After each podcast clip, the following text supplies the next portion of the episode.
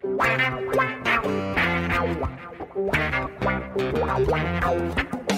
dois na barreira, correu, o rei atirou. Gol! O cara marcação, sambou pra lá, sambou pra cá, botou na frente a pênalti. Olha o Santos chegando a chance de mais um gol. Gol! Neymar pode bater de primeira.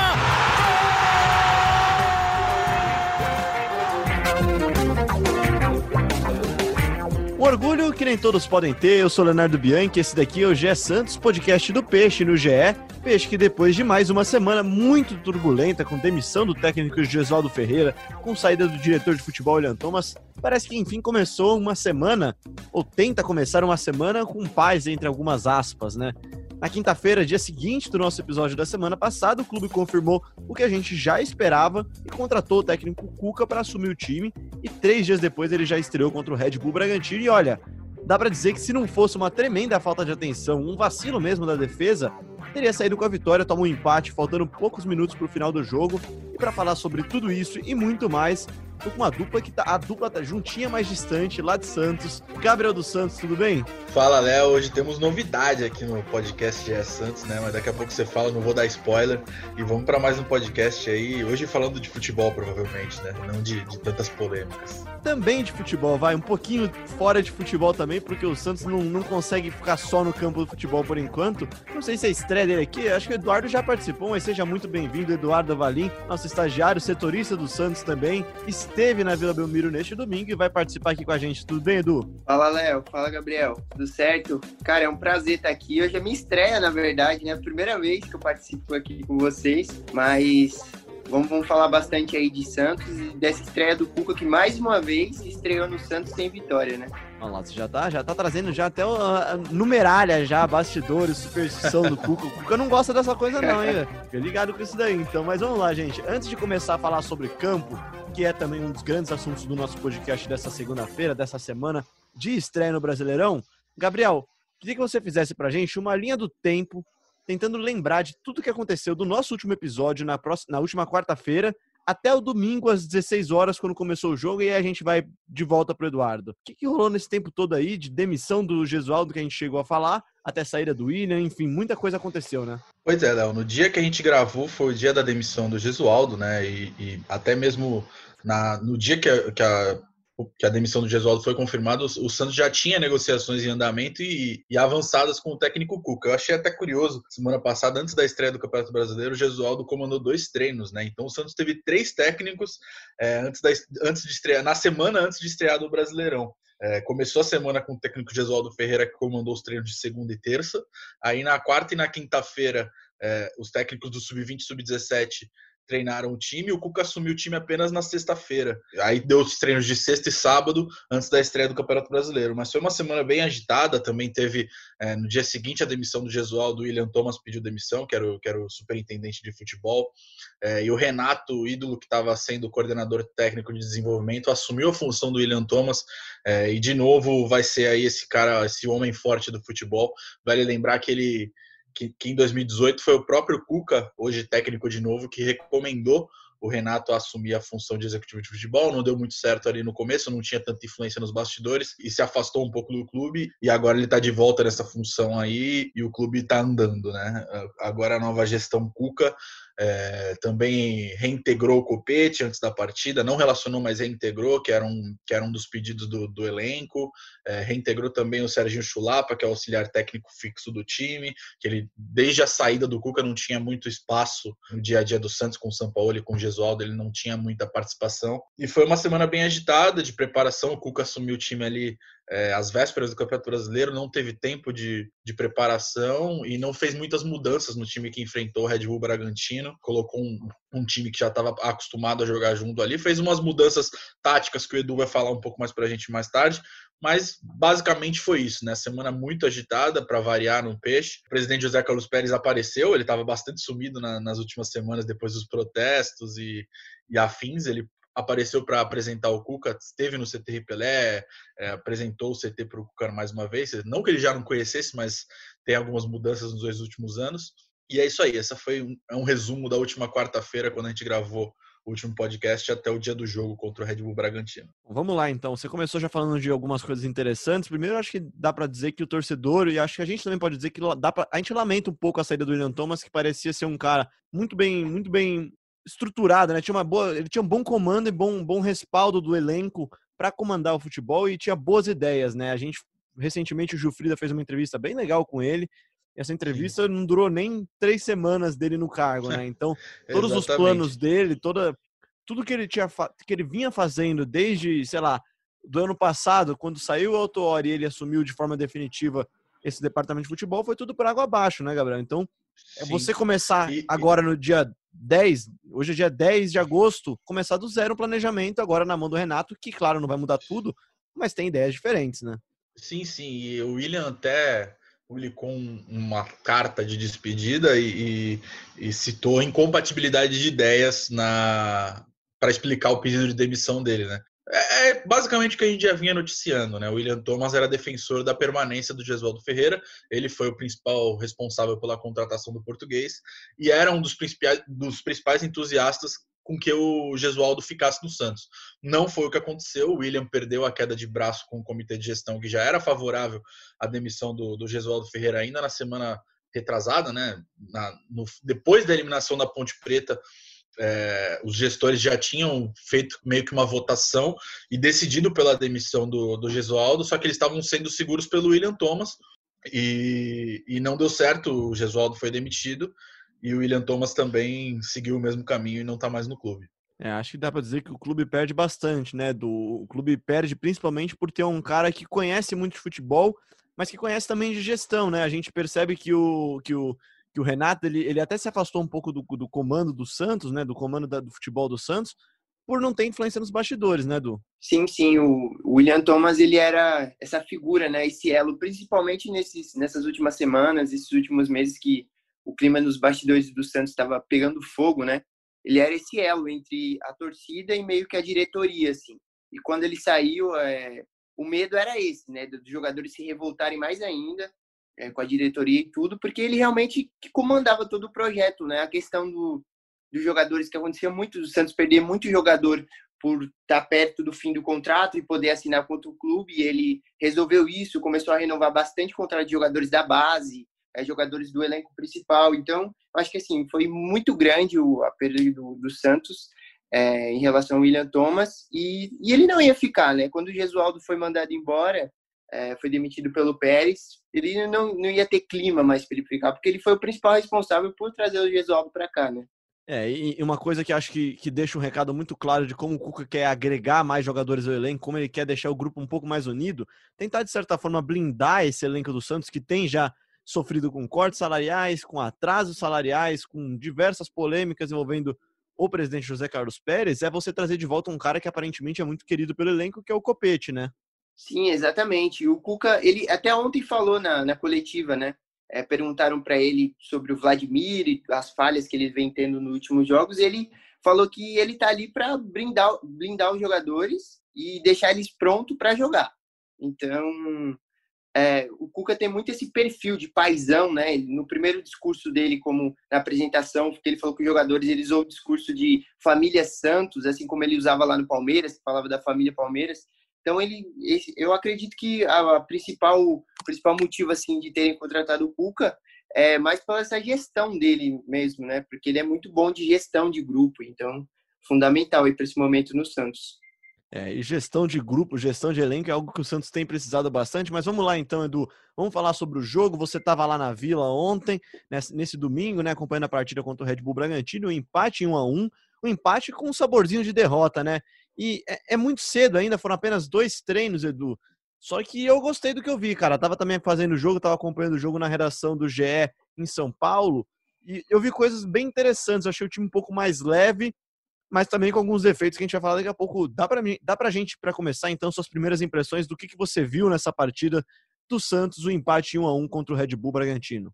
Então, Léo, é, é, realmente muito cedo para você fazer uma análise muito completa assim do, do time do Cuca. Ele só teve dois treinos né, com o Santos, treinou na sexta e no sábado, mas já dá para perceber algumas diferenças assim, do time do Gesualdo. É, eu acredito que a principal delas assim, é a compactação do time o time do Gesualdo jogava muito espaçado e a principal jogada era bola no Soteudo, bola no Marinho e se vira para jogar.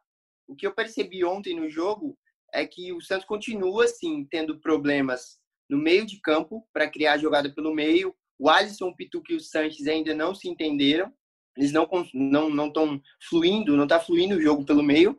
Utiliza muito mais as pontas, só que as triangulações funcionam, né? O Sanches está sempre se aproximando ali mais do lado direito para tabelar com o Marinho. É, o Pará, inclusive o gol do Marinho saiu de uma jogada depois de deles tabelarem ali na lateral direita. Então, o Santos continua usando as laterais, mas eu acho que acredito com mais eficiência agora, né? É, em relação ao posicionamento também, é, o Cuca tem essa meio que essa estratégia de quando o Santos está com a bola e está em progressão para o ataque, jogar em um 4-2-4, vai, com quatro caras lá na frente. Então a gente viu muito esse quarto jogador sendo o Sanches, que não acontecia com o Gesualdo. Com o Gesualdo, o Santos jogava muito mais no meio, mas ele não avançava tanto, não pisava na área, como ele pisou ontem, né? É, então eu acho que é assim, é cedo ainda, né, de novo para analisar, mas eu acho que já tá começa a mostrar coisas, né, sinais ali de, de melhora. A bola parada também do Santos melhorou um pouco com o Gesualdo era um Deus nos acuda. Qualquer bola na área, o Santos não conseguia simplesmente tirar nenhuma, sempre era do adversário. E o Santos ontem melhorou o posicionamento, né? Em relação às bolas paradas. Tentou algumas jogadas ensaiadas, não deram certo, que é uma das características do Cuca, né? Ele ensaia muito essas jogadas de bola parada, de falta, de Logo no começo do jogo tem uma jogada nessa com o Pará, né? O Pará ele tenta chegar finalizando e finaliza meio torto. Acho que o Pará não é bem o cara ideal para você fazer a jogada, a finalização Exatamente. da jogada ensaiada, né? Não sei se era bem esse o ensaio dele, né? Exatamente. O Pará acabou ali errando o chute, foi, acabou cedendo contra-ataque pro, pro Bragantino e não deu certo, mas você já, já percebe algo que de diferente ali, né? O Cuca no sábado ele dedicou uma parte do treino só para é, ensaiar essas jogadas, né? Só para consertar essa bola parada que realmente é um problema do Santos no ano. Então, o time com o Gesualdo era um time muito, muito não estava dando liga, né? Ele tinha algum, alguns jogos que que o Santos ia bem, continuava, mas era um time muito inconstante. Era um time que que marcava o gol e recuava, é, se, como aconteceu de ter várias expulsões, perdia jogador e se desestruturava completamente no jogo. Então, Nossa, acho que. Você deu bons poucos... pontos, aliás, Edu, viu? Porque isso que eu ia falar agora, na saída do campo, o Luan Pérez, em entrevista ao Premier, ele fala uma frase que me chama. Ele, ele sai criticando a arbitragem, a gente fala disso daqui a pouco, mas ele fala uma frase que eu achei muito interessante, cara, que ele fala que houve uma melhora nítida. Em dois treinamentos já deu para sentir essa melhora nítida, Gabriel e, e Eduardo. Sim, eu não, não, sei, cara. Eu, eu, eu, tinha a impressão de que o, que, o, que o grupo gostava bastante do Gesualdo e tinha bastante respeito por ele. Só que eu não sei, cara. Acho, acho que o grupo gostou da mudança, pelo que parece, né? É, é, Léo, é, é, é, Eu achei meio até meio forte a declaração do, do Lampérez. Uma melhora nítida, assim, com dois jogos. Ainda mais o time nem ganhou o jogo, né? Foi um empate. Tomou o gol nos acréscimos. É, não acho que teve uma melhora tão nítida assim. Deu para ver uma diferença de ideias, isso é, isso é óbvio. Que melhora nítida Mas... que é essa? Será que é a melhora de ambiente? Não sei, né? Eu fiquei pensando Exatamente. nisso. Exatamente. Isso, é ver... isso sim, isso pode ser. Isso pode ser porque o Cuca é um excelente gestor de elenco, né? O Cuca já chegou, é, fez vontades que o elenco queria há um tempo que o Gesualdo não tinha feito, como a reintegração do Copete. O Copete é muito querido é, entre os atletas. É, o Serginho Chulapa também. Então, o Cuca já chegou ganhando o elenco, entre aspas, e fazendo umas bondades. É, mudou o horário de treino para de manhã, que também é uma coisa que, que incomodava os atletas nos fins de semana treinar à tarde. Então, o Cuca é uma, é uma excelente pessoa para mexer com o ânimo do elenco.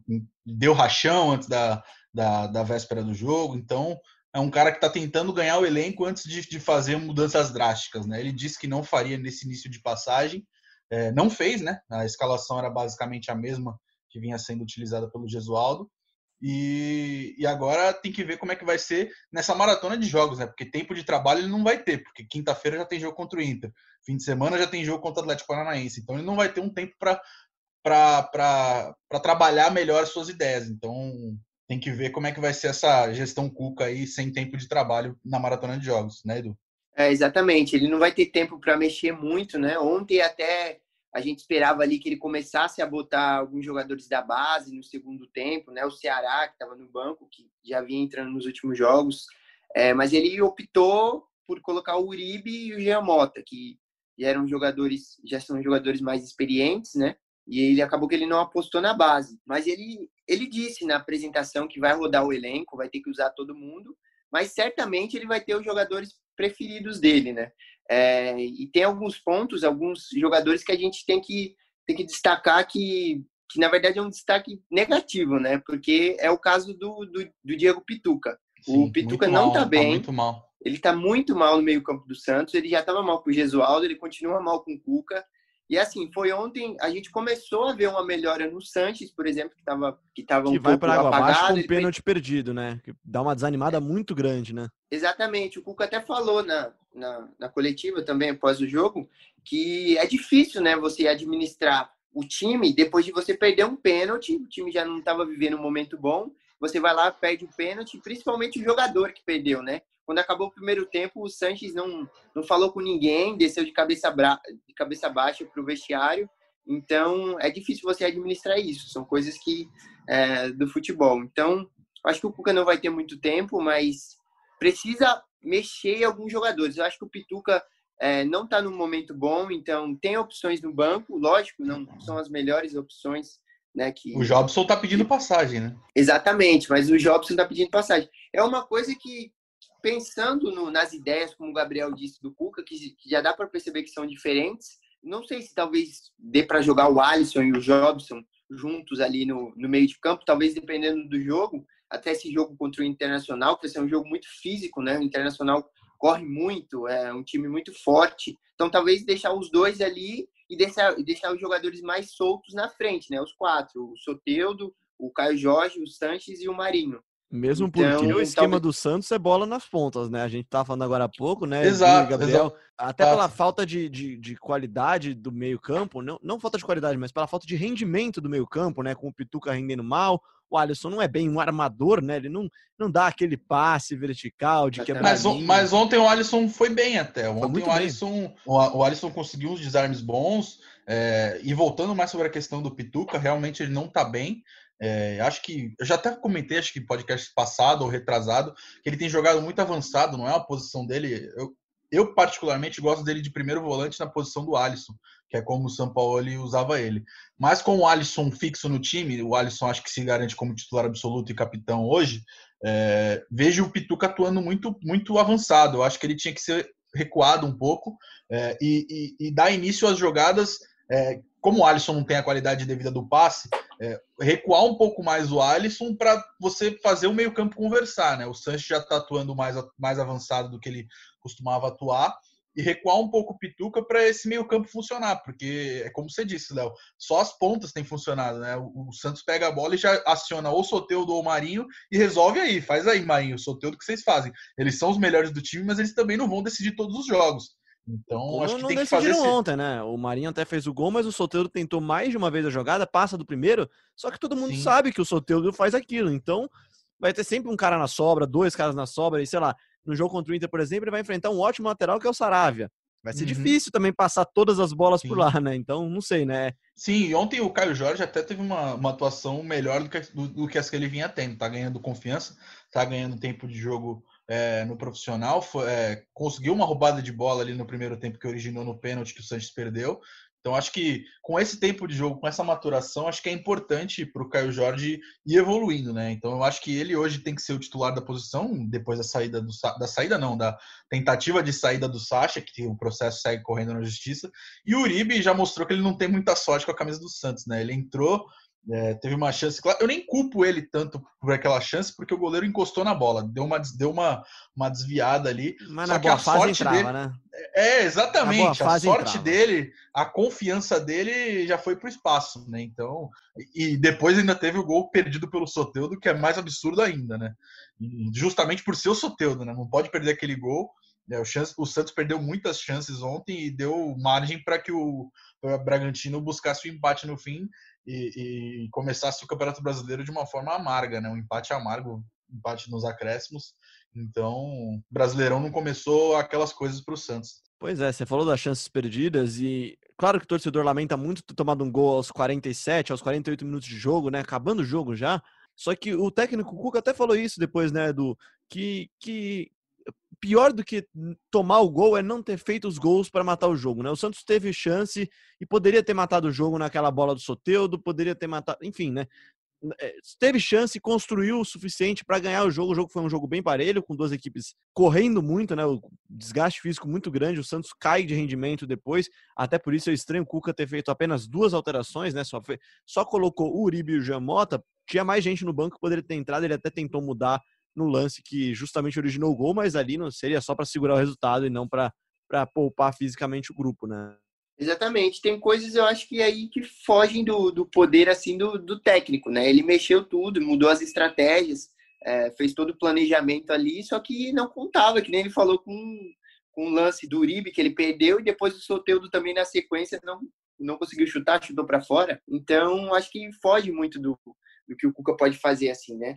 Lógico que tem a responsabilidade dele, poderia ter feito outras alterações, como você disse, ele morreu com, com alterações né, para fazer. Então, eu acho que é, é, muito isso. Tem jogadores que não vivem um bom momento no Santos, é, não estão conseguindo engrenar aí, como foi na temporada passada. E o, cabe ao Cuca gerir né, esses jogadores e, e motivar eles, como ele já, já deu para perceber que ele conseguiu fazer um pouco. Até o Gabriel falou aí do Caio Jorge. O Caio Jorge foi muito bem. Talvez a atuação de, de ontem do Caio Jorge, tá, do jogo contra o Bragantino, tenha sido uma das melhores desde que ele subiu da base. Porque isso ele não justamente marcou, o Cuca, né? Justamente isso, porque o, o Caio Jorge ontem ele se movimentou muito. Ele só não fez o gol, e o Cuca depois também falou isso, né? Que ele só não acabou não teve a felicidade de, de marcar o gol, mas ele se movimentou muito bem. E teve até um, um colega nosso jornalista que perguntou né, na coletiva sobre a comparação dele com o Gabriel Jesus. E aí, lógico, o Cuca falou que eles já são mais experientes e tudo mais, mas tem uma certa semelhança, né, deles ali. Porque o Cuca, quando pegou o Gabriel Jesus no, no Palmeiras, ele meio que jogava o Gabriel Jesus para jogar nas duas pontas, jogava no ataque. Não era aquele centravantão ali fixo, parado, ah, ainda fazendo não é, gol. né? É. é, ainda não é, ainda não é. E ainda quase fez um é gol no cara. primeiro tempo, né? Quase fez um gol no primeiro tempo de cabeça, ele fez uma boa antecipação ali. Aliás, você lembrou bem, viu? Falando... O Gabriel Jesus fez uma coisa muito parecida na partida do City contra o Real Madrid, né? De pressionar lá em cima de e recuperar a bola, a bola e Exatamente. acabou dando gol pro Sterling. E nessa vez foi o Caio Jorge sem comparações entre o futebol dos dois, né? Guardadas as devidas proporções, né? Guardadas as proporções. Porque os detetives das, das redes sociais aí, eles vão, vão te cobrar mais tarde. Eu não Acho falei nada. Que o Caio Jorge gente? tem muito não potencial, falei... tá? Acho que ele tem muito é. potencial e pode crescer muito e vai dar alegria para o torcedor santista ainda, mas ainda está muito cru, né? É, exatamente. exatamente. Como, o Edu, como o Edu falou é, anteriormente, é, o Cuca tem que recuperar a confiança de alguns jogadores, né? E a situação é semelhante com a que ele assumiu o time em 2018, né? Quando ele pegou o time na zona de rebaixamento. Tinha o Gabigol em uma fase, depois o Gabigol se, tornou, se transformou em artilheiro do Campeonato Brasileiro. Então, acho que essa gestão do elenco, como eu já falei, o Cuca manda bem. Questões táticas à parte, mas essa gestão do elenco, o, o o Cuca manda bem e tem tudo para recuperar a confiança dos jogadores que já conhecem ele, né? A maioria, do, grande parte do elenco já conhecia ele, estava aqui também em 2018. E vamos ver como é que o Cuca vai fazer para recuperar essa confiança da galera. E o Santos não vence a cinco jogos agora, né? Com esse empate no fim de semana, não vence cinco jogos e tem uma missão duríssima pela frente, é contra o Inter no Beira Rio. O Inter tá em alta aí, mesmo perdendo a final do, do Gaúcho pro, pro Grêmio, vem em alta aí com o trabalho do Cudê, que é bem diferenciado aí nesses, nesse começo de temporada. É, além de tudo, o elenco do Inter é bastante bom também e joga em, quando joga em casa é sempre problema para o Santos. Pois é, então já que E também pode ter a estreia do, do, do glorioso Iralberto, né? Que sa, saiu do Santos Ih, e além do ex, hein? Pro Inter. É, não sei se ele vai jogar, não tenho essa informação, mas pode ser que ele fique à disposição, né?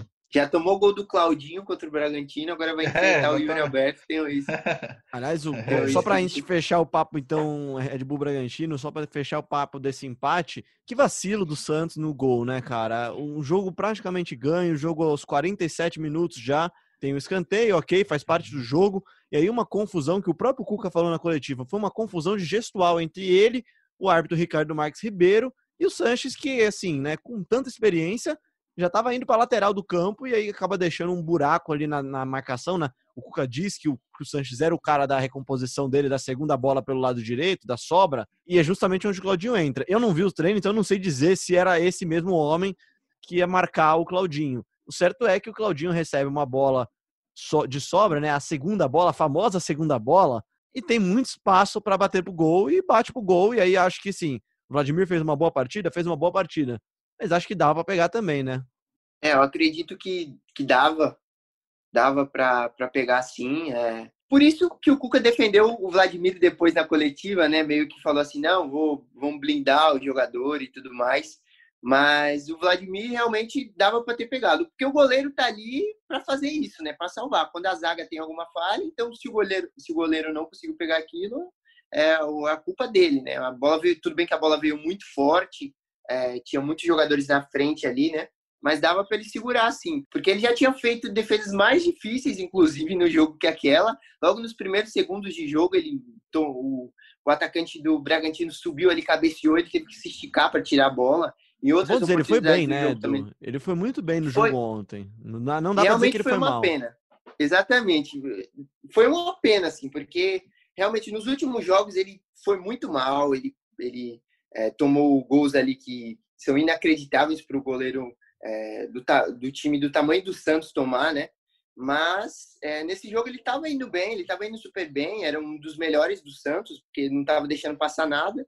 E aí nessa infelicidade no último lance, o Santos acabou tomando gol. Me pareceu realmente, é, com a justificativa que o Cuca deu, né, dessa do gestual, que teve uma confusão ali com o árbitro, eu acho que me pareceu que talvez foi isso mesmo que aconteceu, porque foi muito estranho o Claudinho tá sozinho na segunda bola para pegar aquela bola e, e bater, entendeu? É, o Santos estava solto ali, meio que sem marcar ninguém. Então, assim, foi uma, uma justificativa que fez sentido. Mas eu também não sei se. Não dá para jogar só na conta é, do árbitro, se... né, cara? Porque assim, mesmo que ele tenha se confundido com o sinal, e eu, olhando o jogo, vendo o jogo, a impressão que eu tive foi que ele falou para fazer a substituição mesmo. Ele faz o sinal com a mão.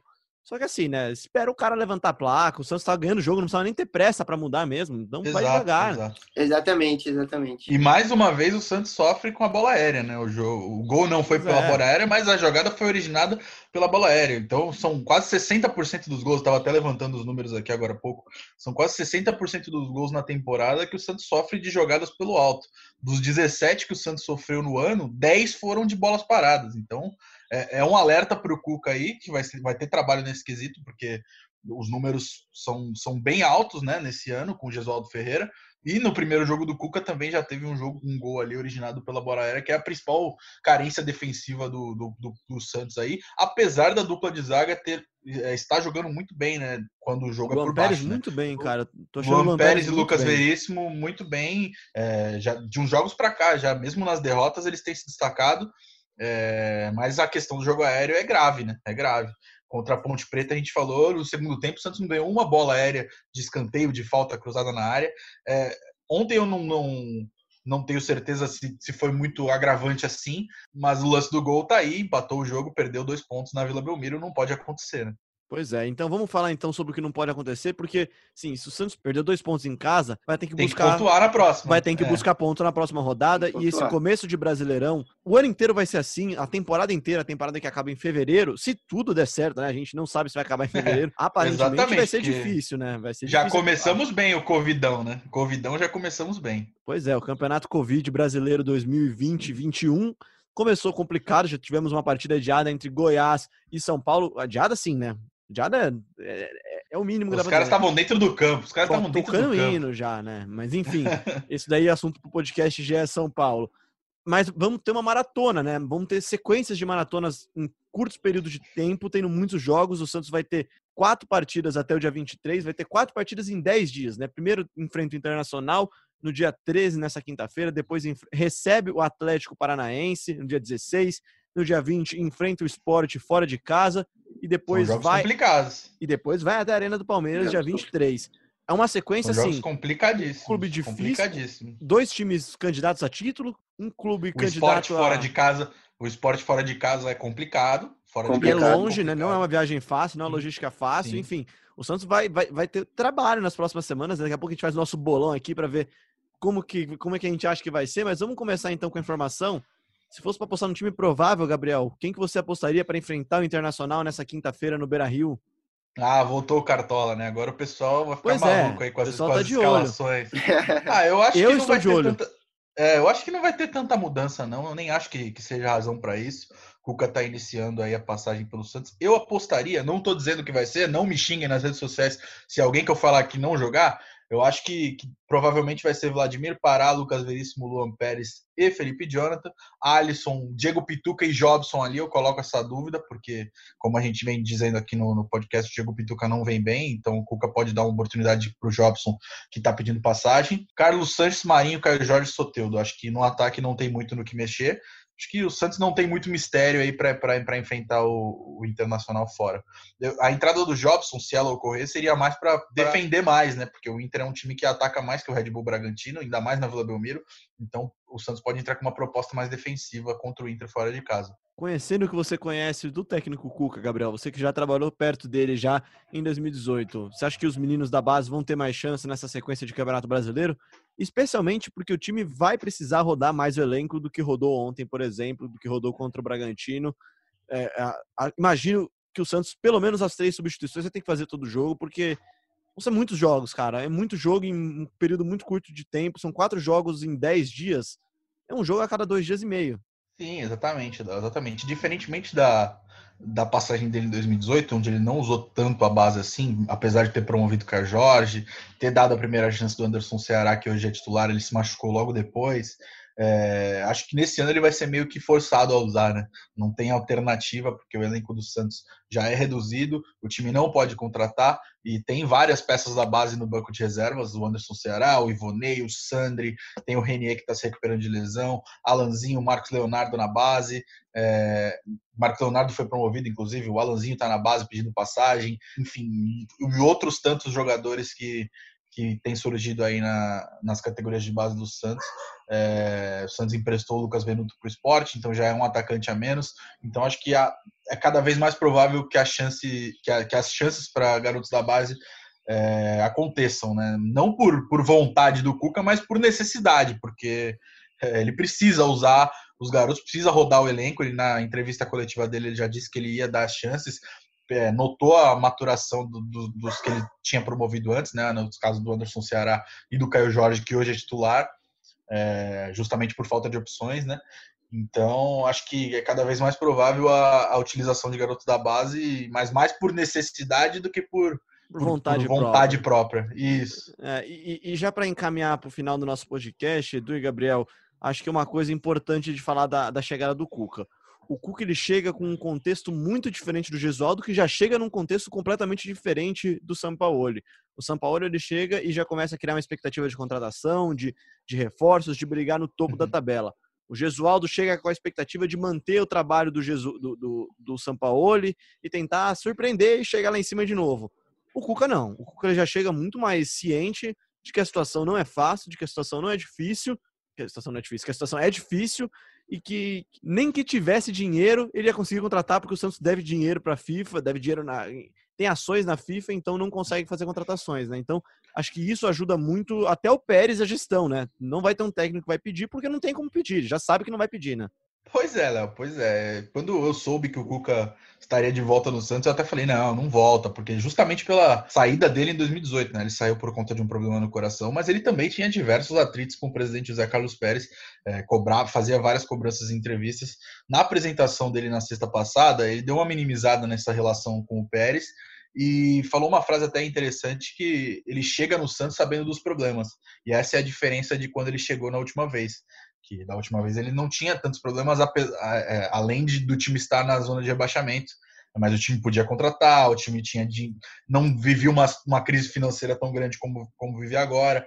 Então. Tinha Rodrigo, chega Bruno Henrique, momento... Gabigol. Exato. É, o ataque chega... diferenciado ele chega num momento muito conturbado, com um elenco que não é tão recheado assim. É um bom elenco, eu não acho que o Santos tem um mau time, mas não pode contratar e tem que utilizar os garotos da base, porque senão vai, vai matar fisicamente os jogadores. Eles não vão aguentar ficar jogando quarta domingo, quarta domingo, quarta domingo toda semana. Imagina o Sanches quarta domingo toda semana. Exato, o Sanches tem 35 anos, então é complicado. Ele vai ter que rodar esse time. é, e priorizar os jogos grandes, né? Eu acho. Priorizar os jogos mais complicados para não deixar pontos pelo caminho. É isso. O Cuca vai ter que ser bem criativo e aparentemente ele chega com sabendo da missão e da missão árdua que ele terá nas próximas semanas. Próximas semanas que terão confrontos difíceis para o Santos. Repetindo, o Santos enfrenta o Internacional fora de casa no dia 13, no dia 16 recebe o Atlético Paranaense do técnico Dorival Júnior, ex-Santos. Depois do dia 20 vai ao Recife enfrentar o Esporte e no dia 23 encerra essa mini maratona de quarta domingo, quarta domingo contra o Palmeiras fora de casa, confrontos difíceis. Para encerrar o podcast, então, vai aquela lá que complica o setorista aqui e deixa ele naquela saia justa. Vou começar com o Eduardo, então, porque é estagiário, estagiário tem prioridade aqui. Opa! São três Chegou com mais moral que eu já, pô. São Já três ex-estagiários do Gé Santos de hoje, pô. Então vamos lá, então. Eduardo Valim, Internacional, Atlético, Esporte, Palmeiras. Depois o, o- o Santos vai ter a semaninha até a próxima rodada do Brasileirão, que será no dia 30. Quantos pontos faz nesses quatro jogos, nesses 12 pontos possíveis? Olha, Léo, eu acho que os confrontos fora de casa vão ser muito difíceis, né, para o Santos. É, o Interna começando pelo Internacional agora na quinta-feira. É, não sei se o Santos consegue sair com a vitória de lá. O Internacional realmente está vivendo um momento muito bem, como o Gabriel disse, apesar de ter perdido a final do Campeonato Gaúcho para o Grêmio. É um time que vem muito bem, muito bem treinado pelo Cudê. Então, eu acho que lá no Sul o Santos deve conseguir um, um ponto só, vai um empate aí. É, contra o Atlético em casa, a chance de ganhar é maior, mas o Atlético também está muito bem. Ganhou a primeira fora de casa, né? É, então, acho que o Atlético vive no momento bem, mas o Santos, como está em casa, dependendo do jogo, como, inter- como será o jogo contra o Internacional, é capaz que ganhe. Então, acredito que aí o Santos consiga uns, desses 12, uns 7 pontos, vai. Talvez uma vitória contra o Atlético e o Esporte, um empate contra o Inter e contra o Palmeiras, eu não, não sei se o Santos consegue ganhar no, lá no, no estádio do O Palmeiras. não. torcedor deve ter ficado feliz. Justamente no clássico você dá uma derrota, Eduardo? Vamos lá, Gabriel. Vai, dá o seu palpite aí, então. Cara, a torcida vai me odiar, mas eu acho que é uma sequência Pode muito ficar tranquilo que difícil. isso eu garanto. eu acho que é uma sequência muito difícil. Eu não vou ser tão otimista é, quanto o Eduardo. Espero que o Santos é, queime minha língua e consiga fazer mais pontos. Mas acho que nessa sequência de 12, acho que o Santos consegue 4.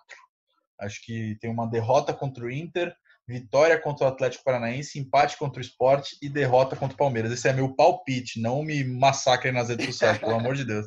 É, Eu vou ser mais otimista também. Eu vou dar seis pontos também para o Santos. Acho que vence Atlético e Esporte.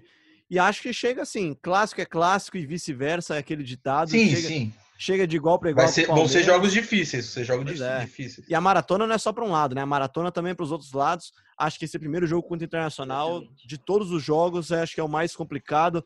É um jogo contra um time que, que tem pretensões altas e que joga num estilo de jogo que vai dar muita dificuldade para o Santos. É um time muito veloz, muito vertical. E o Santos pode sofrer bastante, especialmente se tentar agredir mais pelos lados e deixar espaços nas costas da marcação.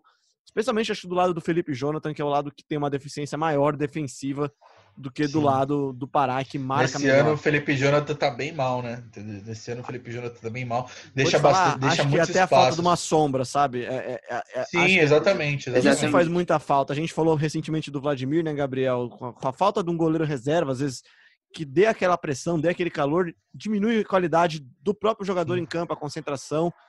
Felipe Jonathan viveu ano, um ano aí com muita pressão nas costas dele, né? Sempre com alguém lá. É, até porque na- no ano passado o Jorge que era o dono da posição, né?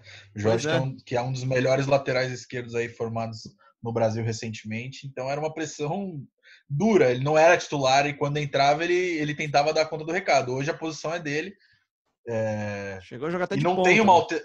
é, e não tem uma alternativa ali é, que brigue de fato com ele para a posição. Tem o Copete Talvez que tá o sendo Copete, reintegrado né, agora. seja é, tem o Copete que está sendo reintegrado agora, mas eu não vejo o Copete sendo titular do Santos. Eu acho que seria mais uma Muito sombra, difícil. uma sombra que não não dê tanta tanto trabalho assim para o Felipe Jonathan. É aquela árvore que não dá a sombra tão gostosa, vai. É, basicamente isso.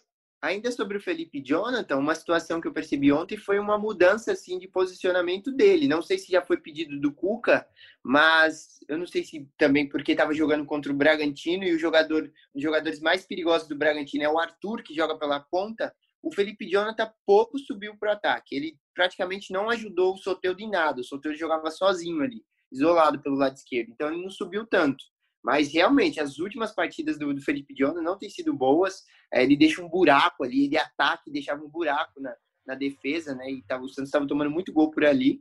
Então, mas eu acho que tem margem para melhorar. Ele realmente, como vocês disseram, ele precisa de uma sombra. Ele é muito novo ainda, é promissor, mas eu acho que ele ainda é muito novo para ser esse cara titular incontestável do Santos. Sabe? O problema é que realmente não tem outra opção. É, exatamente isso. Acho que esse é um dos grandes problemas do elenco do Santos. Eu acho que o time titular do 1 ao 11, né, não é, não é um time ruim, é um time bom. A gente já falou disso recentemente, mas falta mais opções, faltam mais opções, né, para os técnicos, né.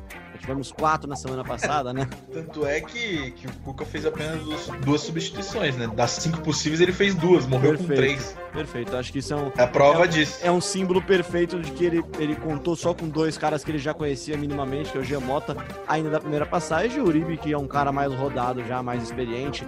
No final entraria o Jobson, né, também, né? O, o Eduardo tava lá, entraria o Jobson e mais alguém, né? O Jobson e o Madison.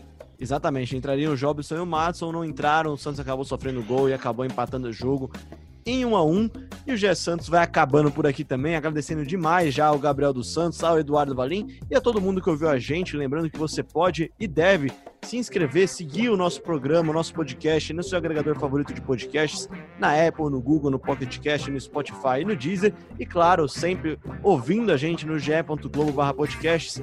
Edu, muito bem-vindo mais uma vez ao GE Santos. Volte sempre, foi um prazer ter você aqui hoje. Obrigado, Léo. Foi um prazer participar com vocês.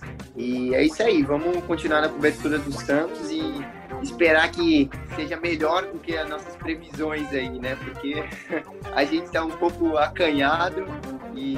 mas eu acho que o Santos tem, tem margem para melhor assim com o Cuca e deve apresentar melhores aí nos próximos jogos. O nosso otimista tá de folga hoje, o Arthur tá de folga hoje, é o cara que. ah, o otimista pra caramba! Que chega com aquele otimismo lá, ele e o Gilfrida estão na casa deles de folga, os dois hoje. A Laurinha também foi roubada da gente hoje, tá fazendo uma produção pro Globo Esporte e volta também no próximo episódio. Valeu, Gabriel. Valeu, Léo, valeu, Edu, volto sempre e um abraço aí para todo mundo que acompanha o podcast Gé Santos. Até mais. É isso, eu sou Leonardo Bianchi, esse daqui foi um Gé Santos e a gente volta no próximo episódio.